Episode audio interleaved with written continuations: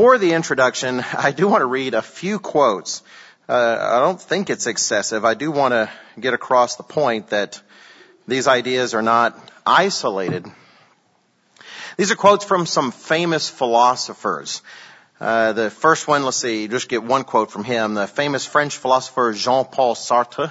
Uh, he, he actually contributed a lot of philosophy that is part of the basis of American civilization. Uh, he had a big focus on individual freedom and liberty. Uh, and that was born out of his views like we see here. This is a quote from him. Everything, uh, sorry, every existing thing is born without reason, prolongs itself out of weakness, and dies by chance.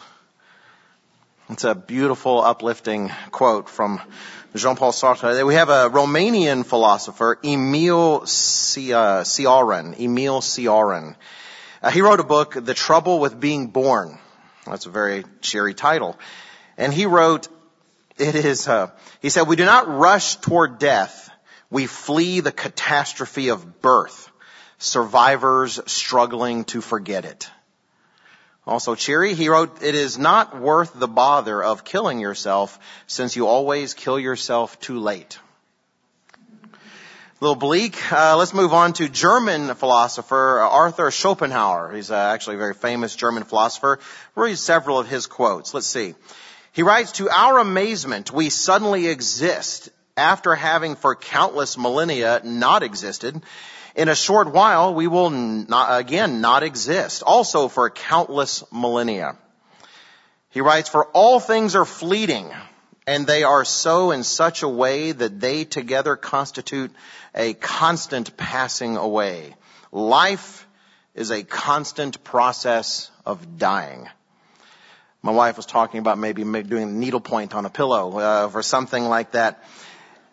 He also writes, human life must be some kind of mistake. The truth of this will be sufficiently obvious if we only remember that man is a compound of needs and necessities hard to satisfy, and that even when they are satisfied, all he obtains is a state of painlessness where nothing remains to him but abandonment to boredom. And then finally, to end our parade of joy, uh, we have famous French philosopher Albert Camus. And he wrote the following succinct observation. There is but one truly serious philosophical problem, and that is suicide. All of these philosophers perceived something in life that believe it or not, with a ingredient missing, a very key ingredient, is actually grounded in something true. How do we know it is? Because the apostle Paul says as much. Turn to 1 Corinthians chapter 15.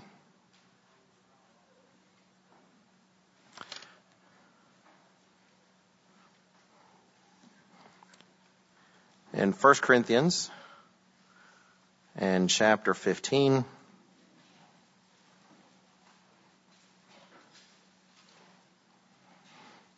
the apostle Paul actually recognizes a certain truth in what they're saying, but it's not a complete truth. It is missing a vital ingredient.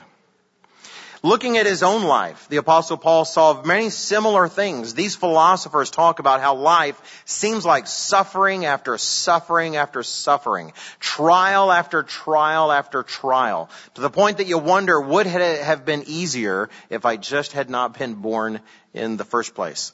And we'll jump into the middle of his thought, reading some of the others, hopefully later. In 1 Corinthians 15 and verse 30, he's asking of, of himself and those who serve, Uh, as he serves in verse 30. And why do we stand in jeopardy every hour? I affirm by the boasting in you which I have in Christ Jesus our Lord, I die daily. If in the manner of men I have fought with beasts at Ephesus, what advantage is it to me? If the dead do not rise, let us eat and drink for tomorrow we die.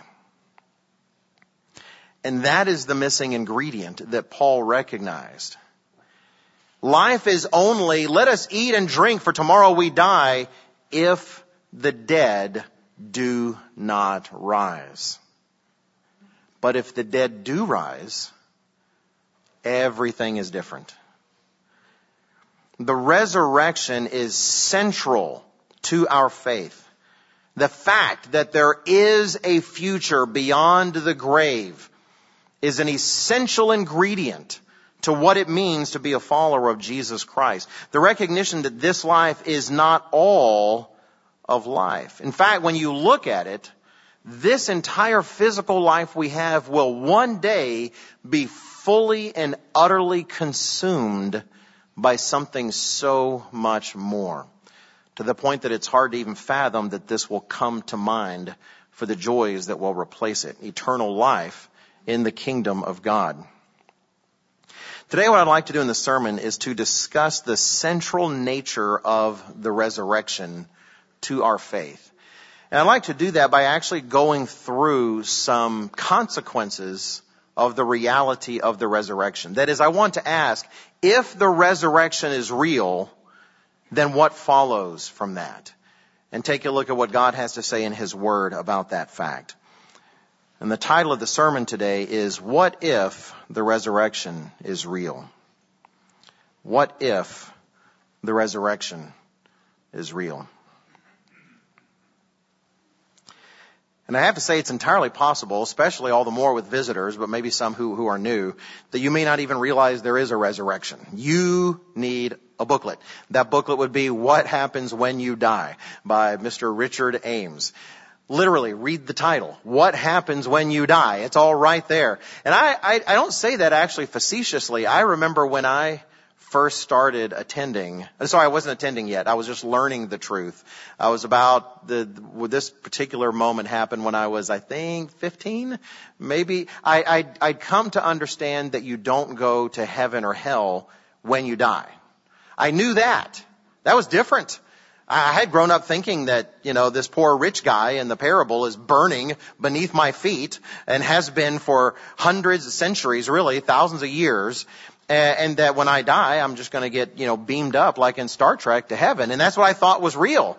And then I was starting to uh, read the magazine, the Plain Truth magazine at the time, and starting to study. And I realized that's, that's not what the Bible says. You don't go to heaven or hell. But what I didn't know is where did you go then? I don't know. I didn't, you know, it's kind of a hard thing to learn first is that you don't go anywhere, but then what do you do, right? Are you just like a, a frozen screen, you know, and your soul just kind of waits in suspend? What is it? What happens to you? Well, I did come to find out later, and what I found out was there is a resurrection that there is a resurrection. And the resurrection is real. But if the resurrection is real, it has consequences for us. That is, we have things to do, decisions to make. We have to see the world differently. All those philosophers I read, they weren't dummies. They weren't uneducated men. By far, many of them were more educated than perhaps every single human being in this room. But without the revelation that there is something beyond the grave, they all followed the thinking that comes from that to its logical conclusion. That there's just no reason to go on other than to make up some reason, and that reason you make up ends up being fiction. So I want to ask, if the resurrection is real, what follows from that? Uh, we're going to take a look at a few examples. You may come up with other answers, other ways to complete the second half of that sentence. If the resurrection is real, let's look at the first one I'd like to highlight. If the resurrection is real, then our future is unfathomably more important than our present. Now the present does have a significance and we'll definitely talk about that. But it's important to recognize that our future if the resurrection is real, if there is a time when you and I perhaps die and then will be resurrected for eternal life, or of course, I, I, don't mean to skip it, but if we're alive when Christ returns and are transformed like those who are resurrected, I hope that's all of us because I hope it happens really soon. But if that's the case, then our future is unfathomably more important than our present. And let me illustrate this with a, a sort of a I'm the executive editor. I should know either a metaphor or a or an analogy. I'll ask ChatGPT later. Now, let me illustrate this with a picture. So let's say I'm driving to work. Not today, it's the Sabbath, but on a work day, I'm driving to work. So from my house to the office, uh, it's a mixture of roads, highways, and, and, and, and non-highways, but it's about uh, 30 minutes. It's generally a little less than 30 minutes. If it's a really, really, really good day, it might be 24 or 25, but, but generally about, about, about 30 minutes. Well, let's pretend that that distance, it's like 16, 17 miles or so. Let's pretend that that distance from my house to the office represents a billion years. That you're kind of, that every inch or so or every foot you're measuring is some part of one billion years. And how big is a billion years? Well, we want to try to illustrate that. Our universe, theoretically, according to at least the, the current theory, uh, has only been around for less than 14 billion years. So when I say a billion years, I'm talking about a significant chunk of the actual existence of the universe. If the distance from my house to the headquarters office that I drive every, you know, five days of the week, uh, for about half an hour ish, depending on traffic. If that were a billion years, well, let me consider my life. I am 53 years old. Let's say I make it to 100, right? I'm going through a lot of screenings. So far, they're all turning up thumbs up. So, you know, 100 so far, right? I mean, I'm on the way at least. I've clearly got some things to work on. You don't need to tell me. I know. But I am on my way, right?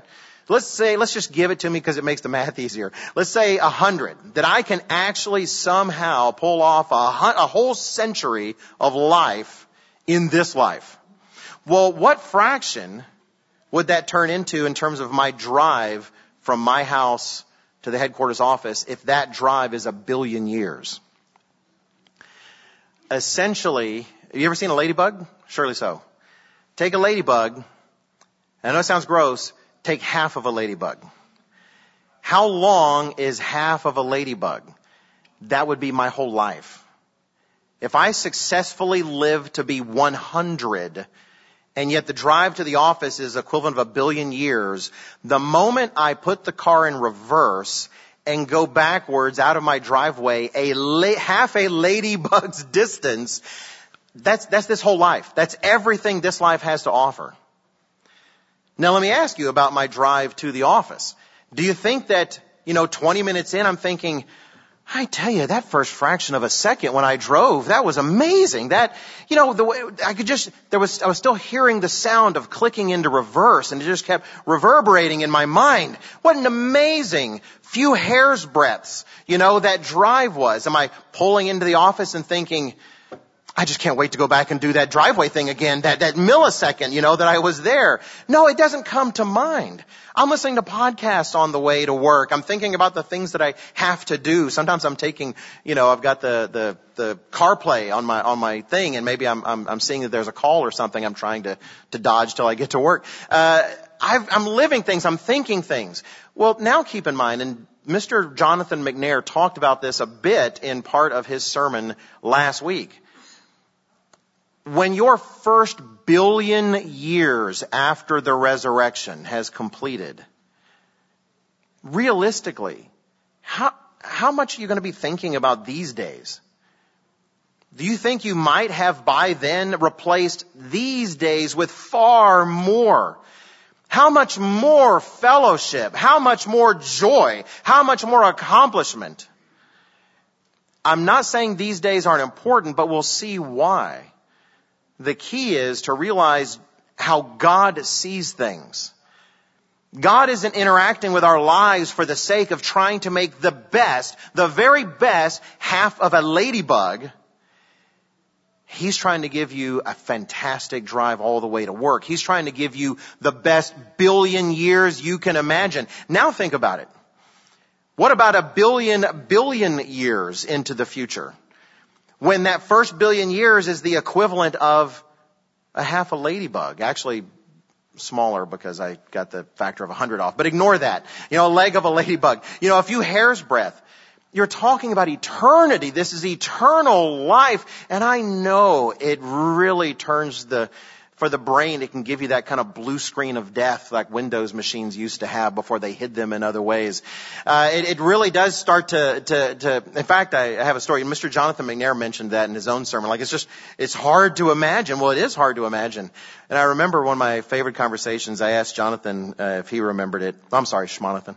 I asked Jonathan if he remembered it because he was eight. He was only eight at the time. The church had, had hired us. We were, we were trying to sell our house in Texas. And I remember just going in. They, we had them, I just, visually I remember because we had the house kind of prepared to show. So his room looked much nicer than it normally did, even though he always kept a, a nice room. But he was there and he was just distraught. And I asked him, I said, well, Jonathan, what's, what's going on? I said, well, well, dad, he's eight. You know, you talk about eternal life, right? But, I mean, what does that mean? I mean, everything ends. I mean, stories, stories come to an end. And I said, well, eh, it, it's like, it's like a story that, that doesn't end. You know, it's like you turn the page and there's another page. And you can almost hear the modem noise coming out of his head. And he says, but, but how? I, I don't understand, you know, and, and he's starting to get tears in his eyes as he's struggling to understand this infinite existence. And I said, son, you are eight years old, you know. There are people that have spent their entire professional philosophical lives, right, wrestling with this idea and you're trying to grasp it and I just want you to go to bed, you know, because I'm tired. So we wrestled a bit and I don't think he understood it any better. I'm not really sure. But it is difficult to grasp, but at the same time, that's how God sees. God doesn't just see what's going to make a great decade for you, what's going to make a good week for you. He is in this for your life after the resurrection. And all of that time outweighs this beyond compare. That is what is most important. This life is the means by attaining that. And that is its singular importance. Let's turn to Romans chapter 4.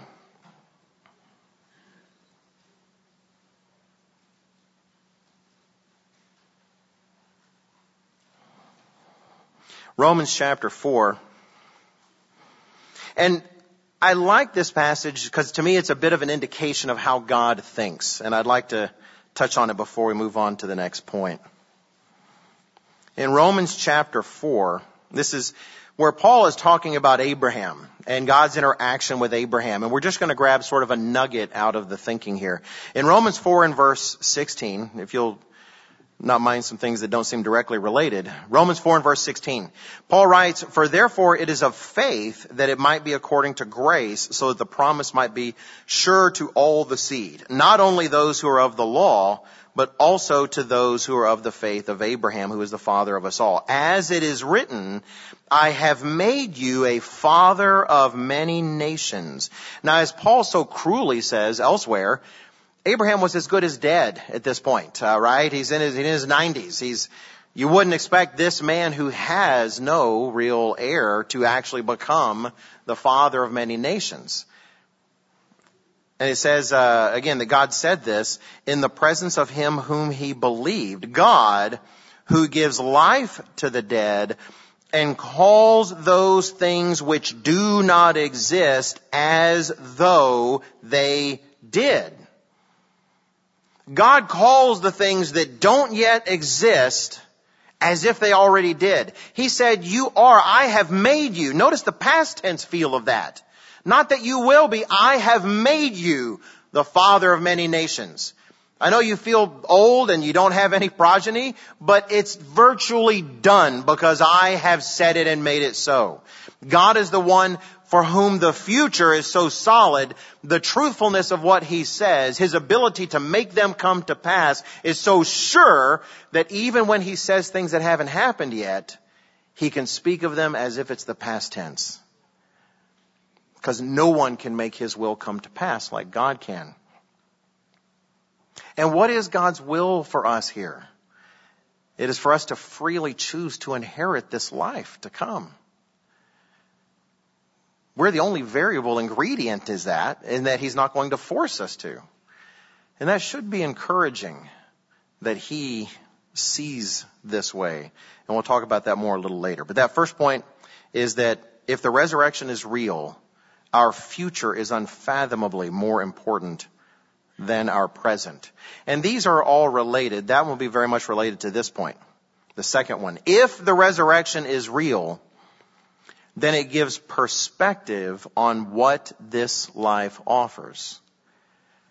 If the resurrection is real, it gives a very, very vital and needed perspective on what this life has to offer us. And when I make this point, there's some obvious takes on this, but also some that are not so obvious. And I say that, at least not obvious to me. If they're obvious to you, keep it to yourself. I don't want to know. Uh, there's takes on this that are obvious and some that are not so obvious. Let me talk about the obvious ones, for instance. Let's turn to uh, Hebrews chapter 11. And we're going to jump down to the story of Moses in verse 24. Hebrews 11 and verse 24. By faith, Moses, when he became of age, refused to be called the son of Pharaoh's daughter. Verse 25. Choosing rather to suffer affliction with the people of God than to enjoy the passing pleasures of sin. When you have resurrection mindedness, eternal life mindedness, you see sin for the passing pleasures it represents. And keep in mind the half of a ladybug versus the entire drive to work. When you really look from that perspective, the passing nature of them becomes more and more apparent. The resurrection gives us perspective on what this life has to offer. In fact, it tends to remind me of Esau and his soup. We won't turn there, but if you aren't familiar with the story, you can read it there in Genesis where Esau, who was the firstborn between him and Jacob and had the, the birthright really, it's easy to judge Esau. And I think there's two reasons we shouldn't judge Esau too harshly. Definitely, he made a terrible mistake, and he's a, a good example of the decisions you shouldn't make and the priorities you shouldn't have. But essentially, you have Jacob there who's made this stew, and Esau's hungry. Oh, give me some of your stew. I'm so hungry. I'm about to die. Come on, bro. I said bro. Hey, they're brothers. And uh, he said, "Why? Yeah, sure. For for your birthright. Oh, it's really good, right? You know, what's it to me? Birthright. Forget it. You know, yeah, you bet. Go ahead. Go ahead. Give me the soup." So he, he trades his birthright one that was really, that was being inherited from one of the wealthiest men of the time, right? It comes down from Abraham and he's giving away for a bowl of soup. Now the two things that, that make me want to have some sympathy for Esau. One is that, you know, you and I didn't grow up with Jacob. It's, it's too easy for me to imagine Jacob, supplanter, uh, that he was, just always needling Esau. Why? Because I, let's just say I, I have four sons and I know how needling can happen. Uh, and it's easy to imagine Jacob kind of every day of his life here and there. It's like, hey, you know, Esau, I'm so glad you have the birthright. You know, I mean, I am. It's good because you know me, I'm going to succeed no matter what I do. But you know, you just don't have the same skills, and and it's it's going to be so much easier for you to already be able to start off with a whole lot. I mean, you know, I'll I'll probably pass you eventually, but you know, you'll you'll feel good about it for a while, and that kind of brotherly terribleness, you know, going on. And just one day perhaps he cracked. One day we'll get to know the full story. That's, that's the way the movie plays in my mind. But also, the more we, the more we treat Esau as sort of an exhibit of something that no one would ever really do, then we fail to see how we make the same choice as Esau. In fact, we make worse choices than Esau. We are the ones when we choose, say, a harsh word to our spouse, or we fudge a number somewhere, or we artfully color some words we say about what we've actually done in a way that we know is not true versus eternity. Every bit of character we fail to build in this life is something we don't have for eternity. It makes Esau's trade look brilliant. Uh, let's turn to 1 Corinthians chapter 3. 1 Corinthians 3 hmm, and verse 10. 1 Corinthians 3, and we'll start in verse 10. The apostle Paul writes, According to the grace of God, which was given to me as a wise master builder, I've laid the foundation and another builds on it. But let each one take heed how he builds on it. For no other foundation can anyone lay than that which is laid, which is Jesus Christ. So we have the foundation. All of us have the same foundation to work with. There's only one foundation and that is Jesus Christ. But what do we do with that foundation? Verse 12. Now if anyone builds on this foundation with gold, silver, precious stones, wood, hay, straw, each one's work will become clear for the day, that is that great day to come, will declare it because it will be revealed by fire and the fire will test each one's work of what sort it is. If anyone's work which he has built on it endures, he will receive a reward. If anyone's work is burned, he will suffer loss, but he himself will be saved, yet so as through fire. We have an opportunity in this life, if we're resurrection minded, to build things that last forever. Forever. You know, when that temptation comes along and you resist, whether small or great, it's only small or great in this life.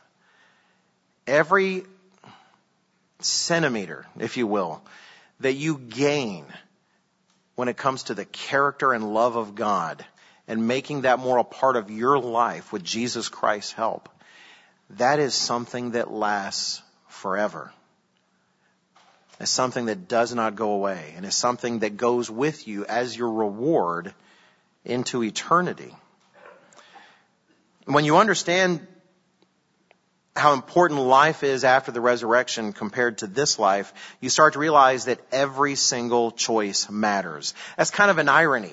Is that, well, this life in one hand is less important than the life to come, and yet this is the life in which we get to build that life alongside Jesus Christ. Every day of your life and every day of mine, Jesus Christ is right there next to us, ready to build ready to help, ready to hand, ready to, to man the tools with us. And we have an opportunity to construct something beautiful with Him that will last forever. And those moments when we step aside to do something He would not be a part of are always lost opportunities. The less obvious side in terms of the resurrection giving a, a perspective on this life is the perspective it gives to the blessings and benefits of this life. And I'm not talking about passing pleasures of sin. I'm talking about other things that aren't necessarily wrong or bad. And here's where I, I, have to be careful. We try to explain on the telecast, we try to explain from the lectern that the life Jesus Christ has to offer is a good life. In this life. Jesus Christ came that he may give life and life more abundantly. And while that does point to eternity, virtually everyone in this room can surely point to things in their life that things would not have been as good as they are if you weren't seeking to live the life that God commands. Sometimes it's irrational. Sometimes you take a step on faith. It's like, God, I don't even understand why that makes sense. All I know is your ministers keep saying it's true. I think it's true there in the Bible. I'm just gonna step and you do. And then you find it does make things better. I look at my life, I, I look at my wife, I look at my children, and I can't fathom how my life in those respects could conceivably be any greater in those regards. And I have no one to thank but God the Father and Jesus Christ. I am grateful and will forever be grateful. God even protecting me from stupid mistakes in my past, right? That would have potentially ruined those things and didn't. And so we talk about this way of life and we highlight the fact that it is very much an ingredient of good things in this life, but we have to be careful about that. Because that fundamentally can't ultimately be why we live these things because there are no guarantees that it will always bring good things in this life. This world is the devil's. It is not God's. and we definitely have different things coming in the future. I'm saying this from Paul's perspective. Let's go to 1 Corinthians chapter 15 again. We have to be careful. Jesus Christ was not on earth preaching a gospel of let's make this physical life a great life. It was not the gospel of prosperity in these days. It was not the gospel of peace and joy and happiness until you die in this life. It was the gospel of the kingdom of God. Now in this life, we have the privilege of living elements of that life. And that's wonderful. And thankfully it often does produce good results in this life. But sometimes people confuse that for a guarantee in this life and become disheartened when good things don't happen when they're eating right and they're exercising and they're trying to live a good physical life and they're still burdened with disease or sickness. When they're tithing and they're doing everything they can faithfully and they still can't find a job. One that sticks. They're still losing their house. It's important to have this in perspective and we understand the, the vital importance of the resurrection and that's where Christ the fact that he points us there, it helps. Paul is very plain in 1 Corinthians chapter, whoops, 15, I'm in the wrong verse. 1 Corinthians 15. And we have to make sure we do believe this because it's true. Paul is talking to the Corinthians and talking about life if the resurrection is false. If there is no resurrection. If Jesus Christ did not rise, and if we don't rise. Now, keep everything else the same. He's not talking about not having the law. He's not talking about having the way of life we're taught to live. He's not talking about having holy days to keep and a day to gather and other people. He's not talking about that. He's just saying, but what if in the end we find out it's not true? What if in the end we show up for the resurrection and we're all by ourselves because frankly we didn't get to show up because there isn't one? Because there were some in Corinth who were teaching that. Perhaps teaching all of this as a way of life, but disconnected from the final reward. And what did Paul say about that? In 1 Corinthians chapter 15, we can say in verse 16. Just start there. 1 Corinthians 15 and verse 16. For if the dead do not rise, then Christ is not risen. And if Christ is not risen, your faith is futile. You are still in your sins. Keep that in mind. You might be having a nice life, but your sins are still there. And he continues. Verse 18. Then those who have fallen asleep in Christ have perished. Your parents, your grandparents, everyone you've ever known, they're literally gone forever. And then verse 19. If in this life only we have hope in Christ, we are of all men the most pitiable. Of all men on earth, we're not still the most to be envied. Oh, look at them, man, they're still fantastic. No, we're the most pitiful and to be pitied because we have sacrificed so much for a lie.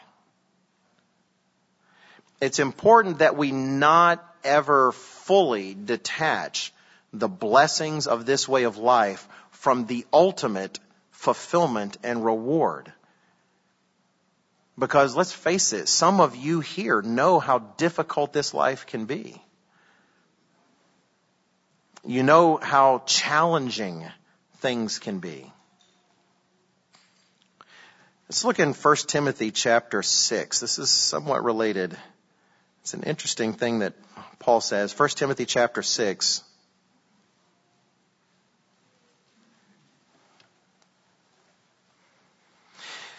And here he's actually talking about people that are causing a great deal of trouble.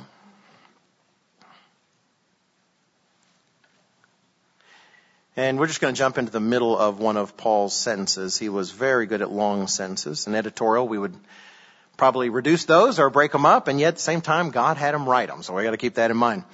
In First Timothy 6 and verse 5, breaking right into the middle of the thought, he talks about useless wranglings of men of corrupt minds and destitute of the truth, who suppose that godliness is a means of gain. From such withdraw yourself. If someone only really sees the godly life as, you know, it's, it's a, it's the means to good health. Uh, it's the means to success at your job. It's the means for, for financially uh, supporting yourself and, and having financial security. Is that's all we see godliness for is a means of other gain. We've missed it.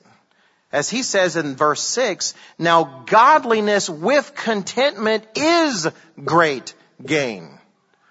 That's fundamentally the gain that we should be seeking. You know, if you compare two different individuals, for instance, let's say there's one, and I, they're going to sound somewhat stereotypical, and please forgive me for that, but I, I want them to be as accessible as possible. Say one who poured himself into his education, got a PhD in engineering. I just pick engineering because I went to Texas A&M and you couldn't throw a stick without hitting an engineer. Uh, you know, has this great engineering degree, uh, and poured himself into his job, uh, built a family, and because maybe it contributed. Money was good. He had some good uh, principles in terms of rearing his kids. The kids are decent. He's got a great family, a great income, an assured uh, pension fund, and he lives this life in relative comfort and happiness. And then take another fella who maybe didn't get all the same breaks. Things continue to not go the way uh, they should, perhaps. Uh, maybe he's a mechanic. I also happen to know a lot of mechanics and his life has always been grease and grime. Uh, you can see on his body the kind of ding marks and never quite as much as he'd like to make for that. Took care of his family, but it was far more of a struggle uh, to make those dollars go as far. I had to put up with his kids not having as much. Uh, thinks back, maybe he could have gotten, you know, more education, maybe, or at least some other train, maybe something definitely doesn't have a pension plan, struggles thinking I'm really going to have to repair cars until I die. And then let's say they both die. Now, not knowing anything else, what could you say about eternity for either of those men? What could you say about their next billion years? Their next hundred billion years? Their next billion, billion, billion, billion years? You know, you really couldn't say anything definite because there was nothing in there that would give you a clue as to that existence. But you can ask the question that reveals the difference. What character did they build in those lives and how close are they to Jesus Christ and God the Father? Because no matter those details, the blessings, the good things this life has to offer. No matter whether they're piled up or scarcely to be found, it is those decisions that were made day by day, building godly character, seeking to know Jesus Christ, spending time with Him on their knees, or as you get older and the knees don't work, in a chair, trying to get to know Him and the power of His resurrection.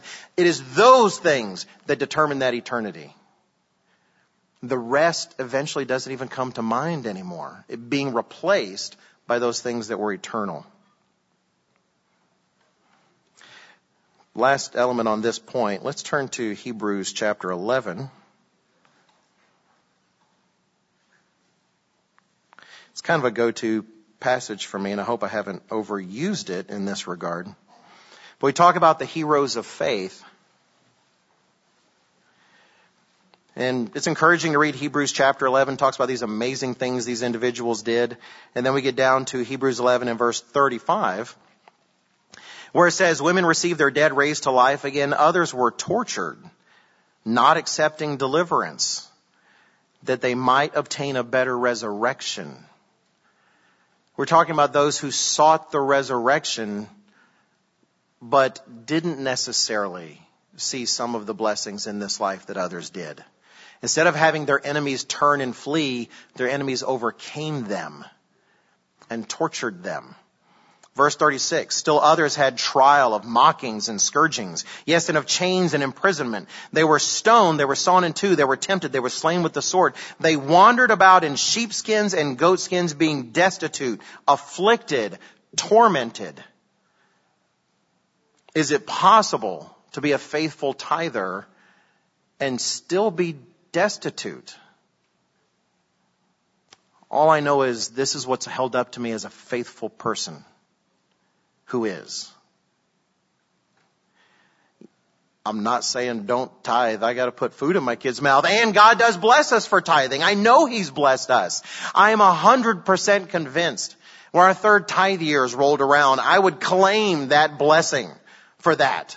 Uh, because God gives it there for us to claim. But we have to see that there's something larger that God is aiming for. And we have to be willing to give Him permission that if withholding that blessing and allowing something else serves that eternity, then God, we yield to you. Because there's no blessing you can give in this life that's going to compare with the one you conceive for me. Let me just make sure you don't see this as too contradictory and, and not biblical. Turn to Luke 21. This point was made. I failed to figure out which sermon this was in recently, and I, I tried, and I just don't know which one it is. Uh, Luke 21 and verse 16. I think it was Mr. Weston's. He was talking about difficult times to come, and so I'm not sure. I think it was his. But I remember it was, it just shone for me on the pages. I really, really appreciate it. In Luke chapter 21 verse 16, we see these promises of Jesus Christ concerning the difficult times to come, uh, tribulation times, and the times leading up to the tribulation, which we would still expect to be difficult. It says in Luke 21 and verse 16, he says, you'll be betrayed even by parents and brothers, relatives and friends, and they will put some of you to death, and you will be hated by all for my name's sake, but not a hair on your head shall be lost. Now, if you read that too quickly, you don't see it, but you think, wait a minute, wait a minute. Verse 18, not a hair of your head shall be lost.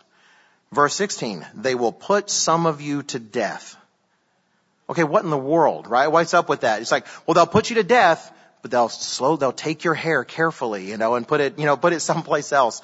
When he says not a hair of your head will be lost, he's looking at the larger picture because God will know. God will know, and it's the eternity that matters. It's verse 19 that brings it together. By your patience, possess your souls. The body may be destroyed, as we'll touch upon a later point, but those things that can last, those things where He can give you the spark of life again and place your spirit in a glorious body. And you'll count if you want, and you'll have all the hair, hopefully more hair for some of us. I'd like to have a little more hair. Uh, but it'll be there. It's that same misunderstanding. There, there are those that will take Psalms like Psalm 91, how the arrows won't touch you, you know, the arrow that flies by night and the rest. And they turn that into some kind of promise for protection in this life all the time. Where was that promise for Jesus Christ? Where was that promise for the people at the end of Hebrews 11? Because they felt the arrow. They felt the spear.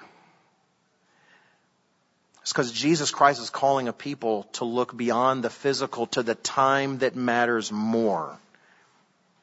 When it's not just the blessings we could have had in this life will be realized, but more blessings that we could not possibly realize in this life. All right, let's look at a third point. If the resurrection is real, if the resurrection is real, then it gives perspective on our trials. This, the last point leads into this one. Romans chapter 8. If the resurrection is real, it gives perspective on our trials. In Romans chapter 8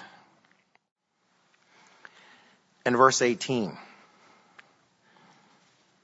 of my favorite passages, Romans 8 and verse 18, the apostle Paul tells all of us, for I consider the sufferings of this present time are not worthy to be compared with the glory which shall be revealed in us.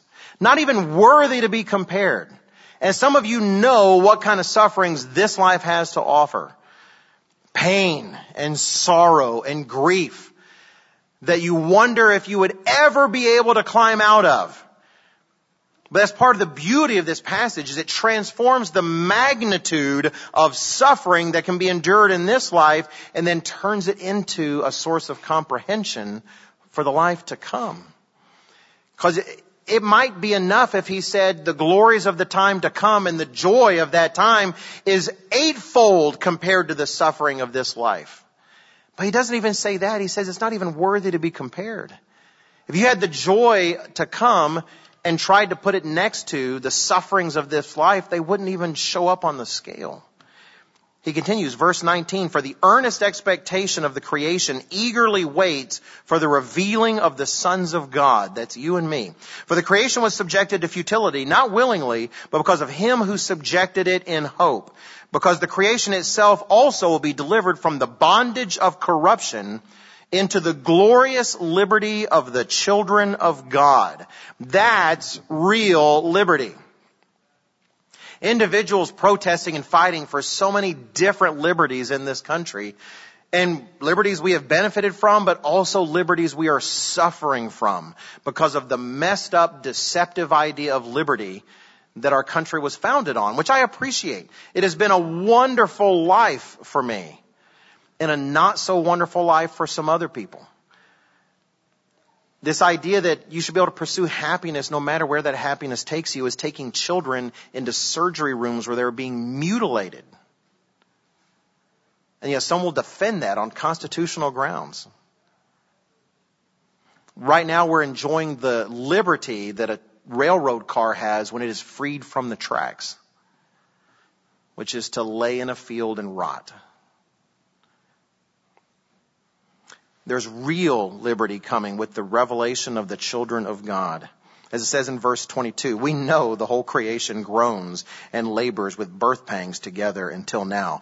It's the resurrection that notice gives that perspective. He doesn't just say in verse 22, we know the whole creation suffers and is in agony.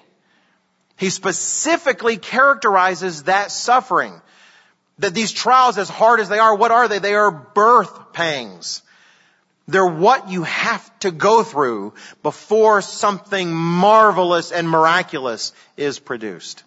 It is the resurrection that gives meaning and purpose to the suffering and the trials that we experience in life. We see that in, in Paul's life. Uh, turn to 2 Corinthians 4.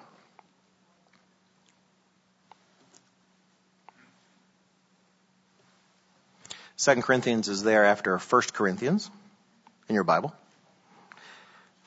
I used to make that comment virtually every sermon in my old areas as a pastor, and it was just as funny then. So I've matured coming to Charlotte. I've only done it once every few years. 2 Corinthians chapter 4. And Paul says here in verse 7, he says, 2 Corinthians 4 and verse 7, but we have this treasure, this treasure he's been talking about, we'll touch on, in earthen vessels, that the excellence of the power may be of God and not of us. You know, we have to remember our weaknesses serve a purpose these days. God doesn't want people in the millennium saying, man, I understand why that guy's a part of God's family. I mean, look, he was uh, he was an engineer. I don't want to pick on engineer. Let's say he was a mathematician. No, that's me. Uh, he, you know, look at look at that, you know, and and really, he he worked hard and he was so smart, and that isn't what God wants anyone saying in the millennium. He wants them reflecting on our willingness to have walked with Him and that being the source of our glory. Our willingness to yield ourselves to God and Jesus Christ in every respect. And in that way, our weaknesses end up serving his purpose. Again, verse 7, we have this treasure in earthen vessels that the excellence of the power may be of God and not of us. We are hard pressed on every side, and they were, yet not crushed. We are perplexed, but not in despair. You know, he's kind of Uh, uh, how do I put it? He, there's echoes of what these philosophers said. We read at the beginning in his words, being hard pressed, being perplexed. But notice what he doesn't have. He doesn't have the despair. He doesn't feel crushed by the weight of it.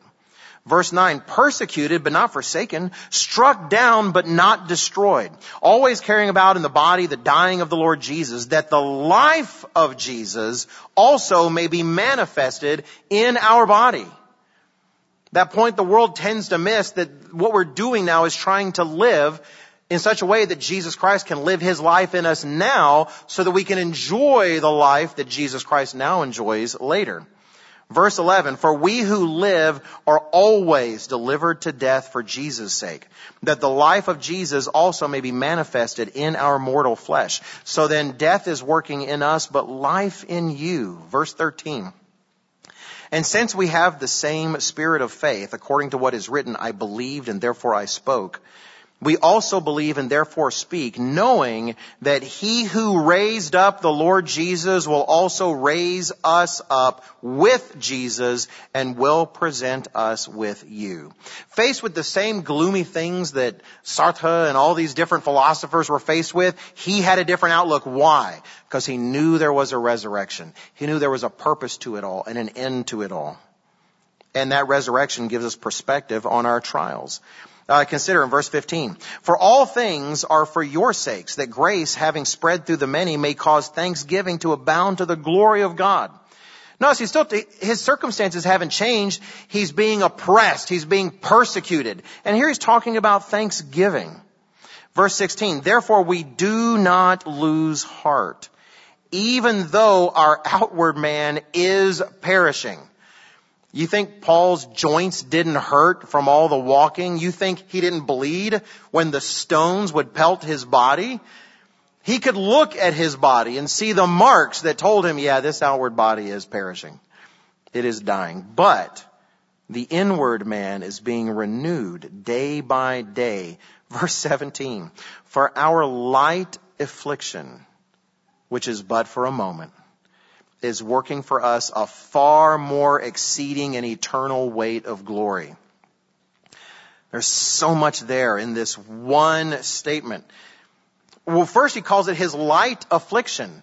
I mean, don't raise your hand because the moment you do, we're going to want to know your story later and be distracted from the sermon. But imagine you could raise your hand if you've been in, I don't know, three shipwrecks. Anybody? You know, like one after the other. You know, anybody? Uh, stoned outside of Antioch or some other city. Anybody? I mean, with you know, rocks, right? Uh, I don't know what kind of past some of you have. Uh, anyone who's been through those things where you had to be lowered down a wall because people were waiting to murder you. You had the life of the apostle Paul. And through all he went through, he calls it a light affliction. Is he flexing on us? He says, oh yeah, you know, it's no big deal. Or is he trying to add some perspective? Compared to what's coming, he goes, oh man, it is so much more worth this, more than this. He says it's worth more than this.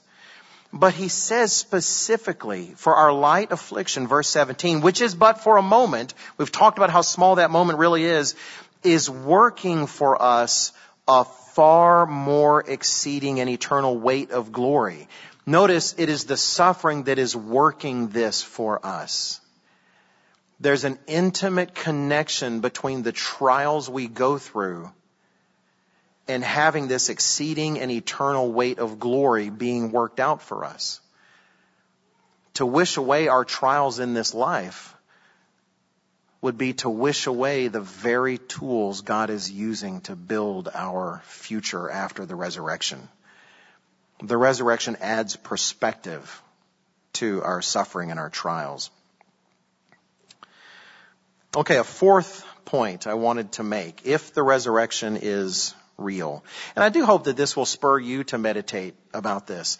I, I, I was so excited that the last time I had a sermon to give, uh, or maybe it was the second to last time, Mr. McNair gave one right before mine that was so close to mine, and mine was the next week. I thought, Mr. Jonathan McNair. I want to talk about the roles of fathers and certain kind of gender things. And what did he do? He just gave, I have to admit his was better. So it's good that you got his instead of mine. But regardless, I thought, well, I can't do that. Well, then I was planning on talking about the resurrection and he starts talking about the resurrection last week. And I thought, what are you doing? You know, are you reading my notes? But thankfully he, he went through it, you know, fairly briefly. So thank you, Mr. Jonathan McNair out there. But I do want you to meditate on that because part of what I, it did encourage me the way he did because he talked about, you could tell he has thought about it. And it does melt your brain if you will think about it, but it's so worth the melt. Uh, and I hope this will spur you to think about what are the consequences, maybe some that I haven't even mentioned. The fourth one I wanted to mention, if the resurrection is real, then point number four, there is nothing to fear in this life. Kind of building on the trials because sometimes those trials are life ending. or sometimes they're life destroying, where your life goes on, but so many things you even love about living are gone. And we can fear those kind of results. It's very natural to fear death.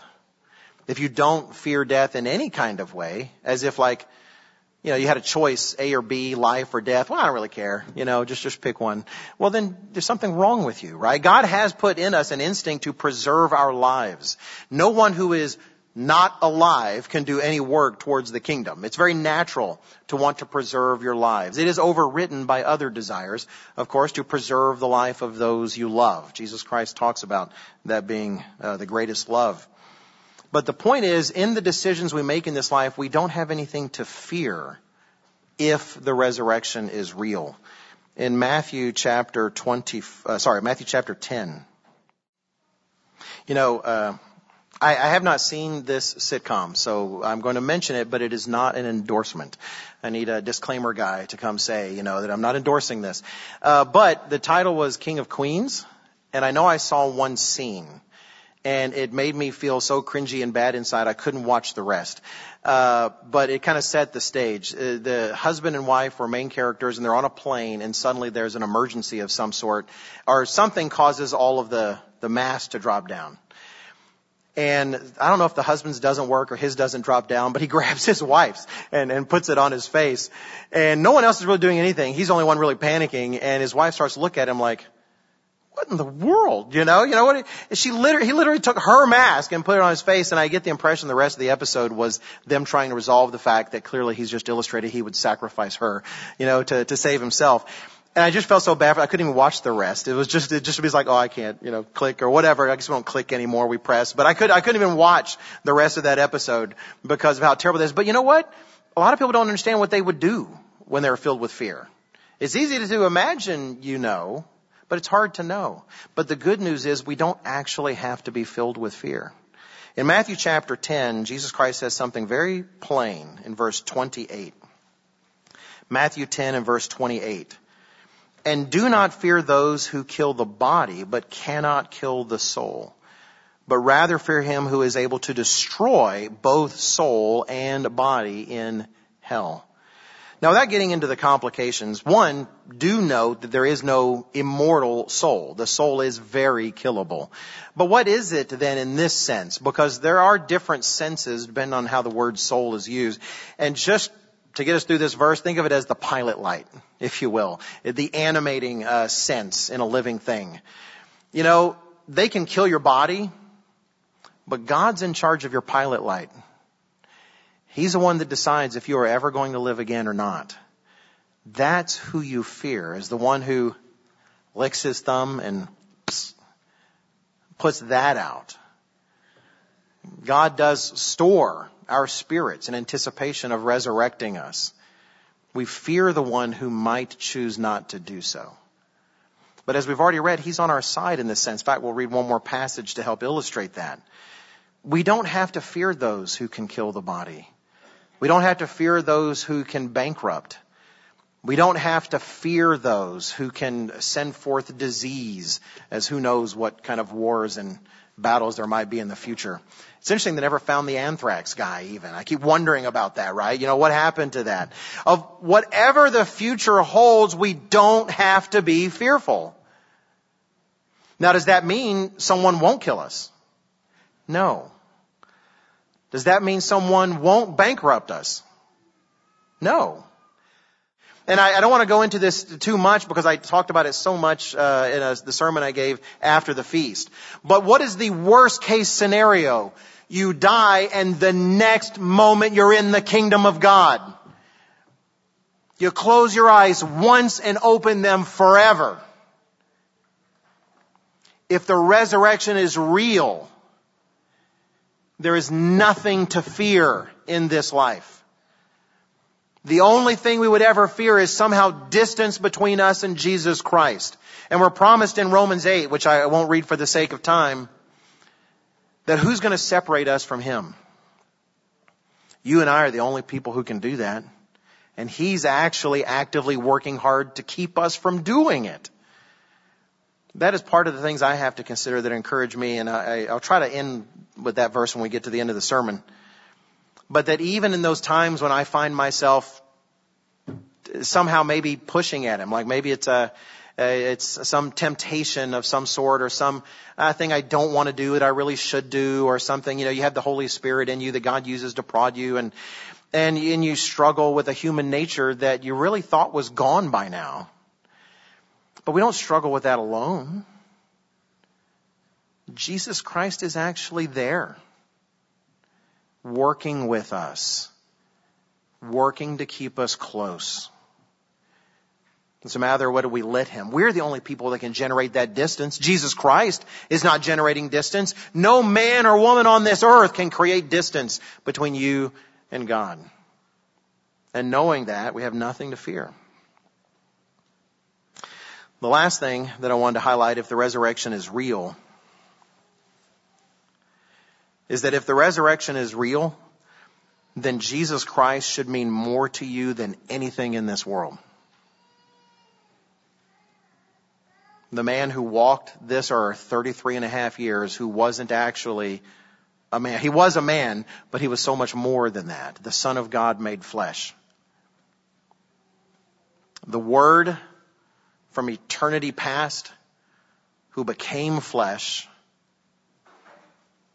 became the Son of God, lived that life for 33 and a half years, shared a message that we have committed ourselves to sharing, died three days later, was resurrected into glory. That person.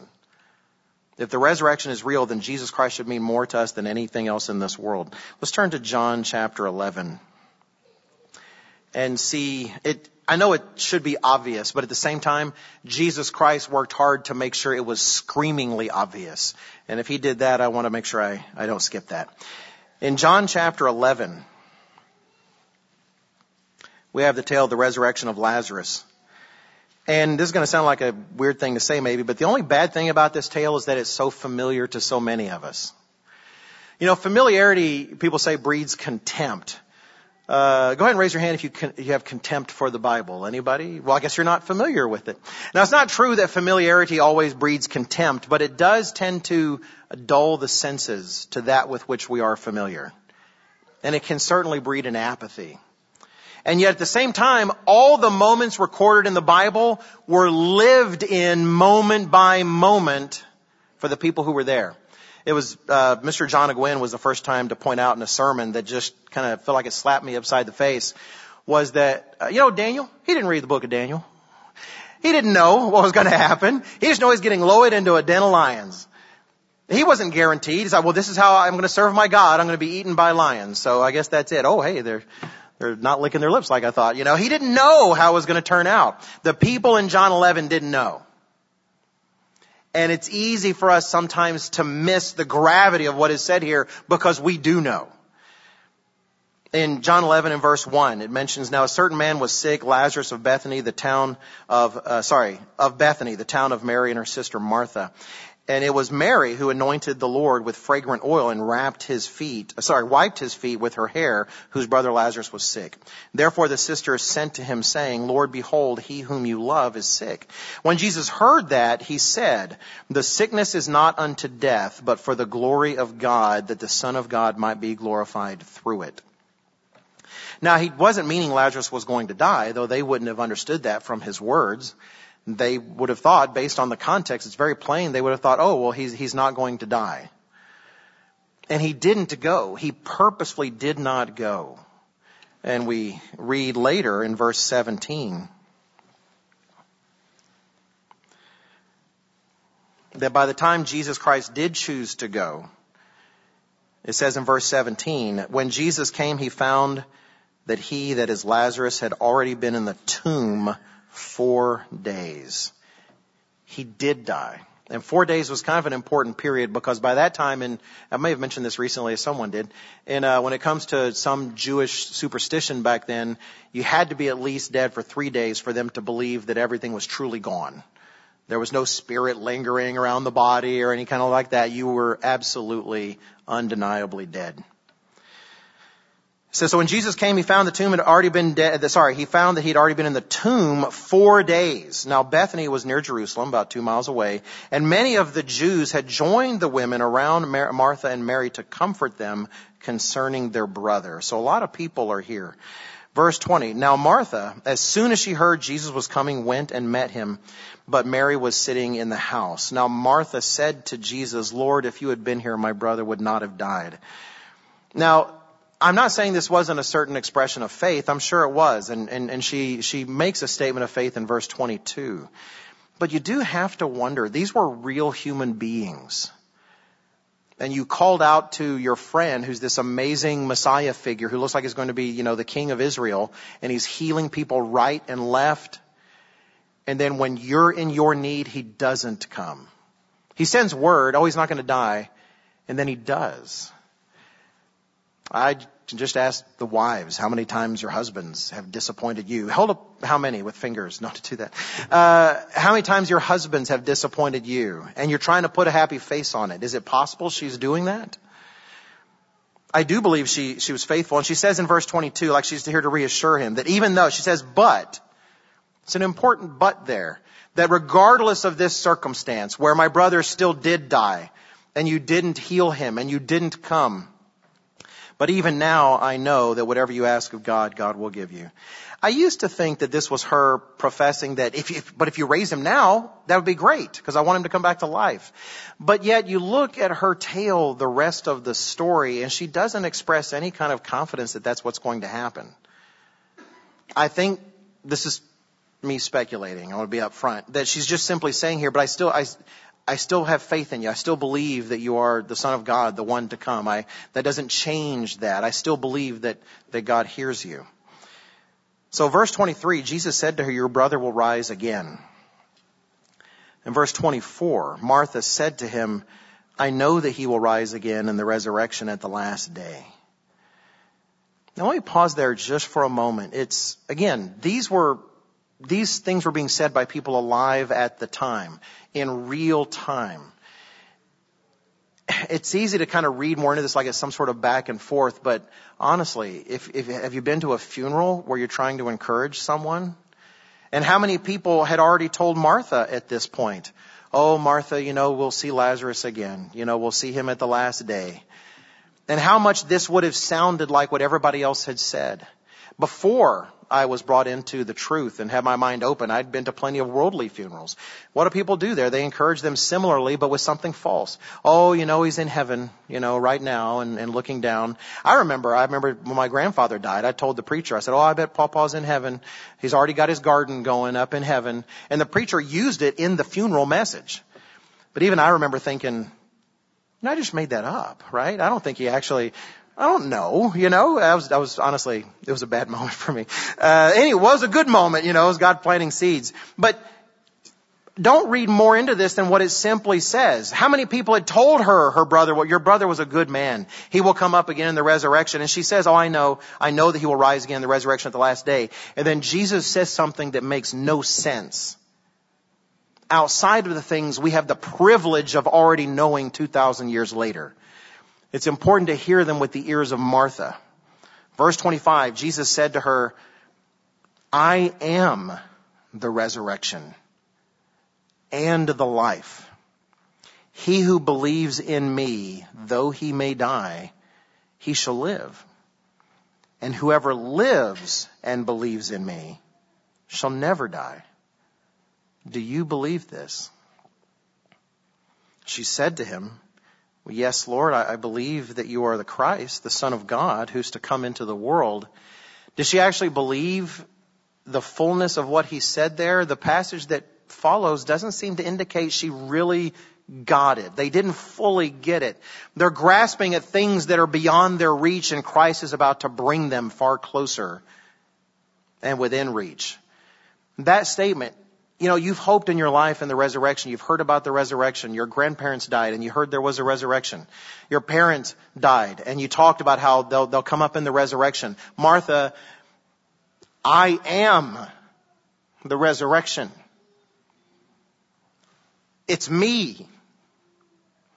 He who believes in me, though he may die, he will live. And who is alive when I come is never going to die. Do you believe this? Well, it's one thing to say it, but he had come to this point to show it. And so it says in verse 28, she went away, she, she got Mary, Mary came and talked to, to Christ. Let's jump down to verse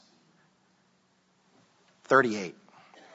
Jesus, after hearing everyone's responses, you know, they're disbelieving, all sorts of different things, as he groaned in himself, and he came to the tomb, verse 38. It was a cave, and a stone lay against it. And Jesus said, take away the stone. And Martha, and this is how part of you can tell, she didn't fully understand who this was. Not completely. Martha, the sister of him who was dead, said to him, Lord, by this time there's a stench, for he's been dead four days. She's not expecting her dead brother to walk out of that tomb. Otherwise you don't say that. You say, yes, sir. But they did it. It says they took away the stone. And it says in verse 41, he lifts up his eyes and says, Father, I thank you that you have heard me. Past tense. He's already asked for this. He's only saying as it does in verse 42, I know you always hear me. But because of the people who are standing by, I said this, that they may believe that you have sent me. Now when he had said these things, he cried out with a loud voice, Lazarus, come forth.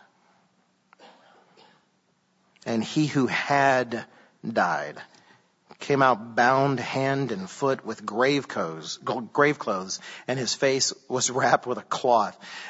It would have been comical, except can you imagine what that scene would have been like? It's easy to just think it would have been pure joy. And it's comical to think it would have been like some horror movie, people terrified, right? But what it would have been, frankly, is something no one's brain cells were prepared to see or accept. A man who had died and was dead beyond any debate or doubt is suddenly walking out of the grave. Why? Because he is the resurrection. He is that resurrection in human form. When he was talking to Martha, she was looking at the resurrection. He was our eternal future personified in front of her inches away.